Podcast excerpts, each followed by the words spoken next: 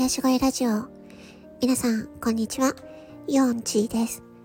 え今回は、ニラ最強というお話をします。え何が最強なんだっていうお話なんですが、えっ、ー、と、私はですね、あの、お家で、えっと、植木鉢に、あの、土をね、入れてね、あの、ニラを生やしてるんですよ、ニラ。あの、あのニラです。あの、うん。レバニラ炒めとかで出てくるニラですね。そう、野菜のニラ。あれをね あれを、あの、ニラを育ててるんですよ なんか全然、あの、見た目、見た目がなんかね、お花みたい。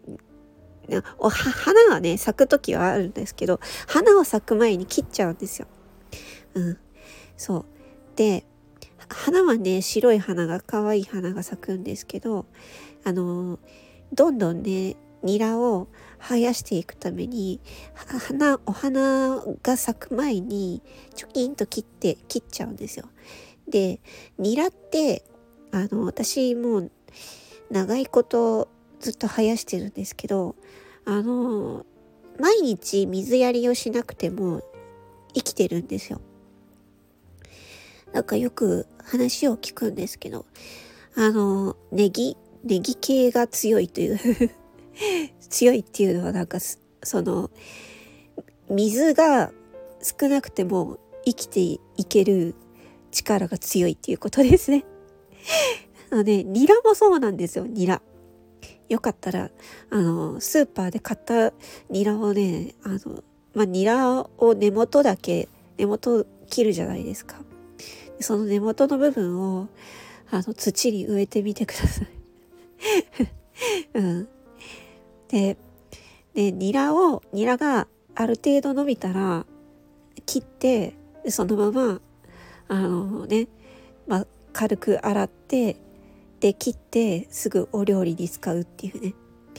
でもう水やりとかも気にしなくていいんですよ特に。一日え、一回水やらないといけないっていうのもそういうのもなくって、本当になんか、あの、まあ、夏とかね、あの、雨が本当に少ない時とかは、まあ、水は、まあ、やるかもしれないけど、私はそんなにやってないんですけど、ニラ強いんですよ、ニラ。ニラ強くって、なんかね、ずっと生きてるんですよね。うん。で、なので、ニラをね、あの、植木鉢とか、えー、もしね、あの、お家に、あの、置ける方はね、もしくは、お家にお庭がある方とかね、あの、ニラをね 植えてみると、あの、自分のお家でニラを育てて食べることができるのでうん、なんか楽しいですよ。うん、めちゃめちゃあの簡単です。虫とかもつかないし、うん。そう。あの植物を育てるのに何が難しいかっていうのは虫ですよね、虫。虫とか病気？その植物のお花とか植物とか虫とか病気とかそれがなんか大変じゃないですか。なんですけど、ニラは一切な、そういうのないですよ。だから、あの、ズボラな私にぴったりなんですよね、ニラって。うん。ピーンとまっすぐ生え、生えてるんですけど、結構ね、長いこと伸びると、あの、花が咲いちゃうので、お花可愛いんですけど、花、花を咲花が咲く前にチョキンと切ってでまた伸ばしていくっていうやり方をずっとやっております。うん、それでななんかね、まあ、季節によって伸び方は違いますけど、えー、ニラはねあの自分の自分で育てられるっていうね。あとはあれですね。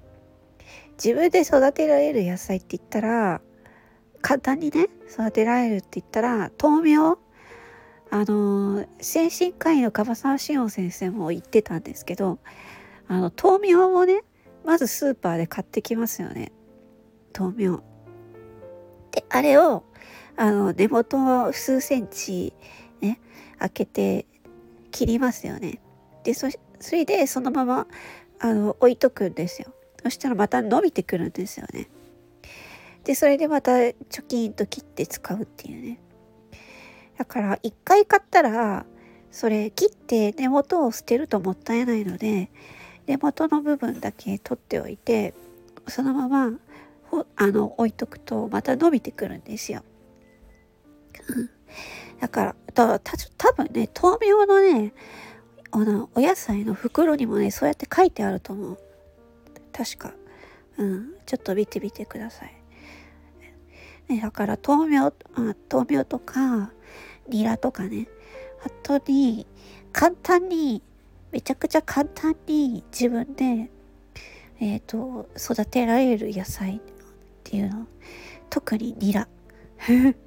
ニラは最強ですという。そういうお話でした。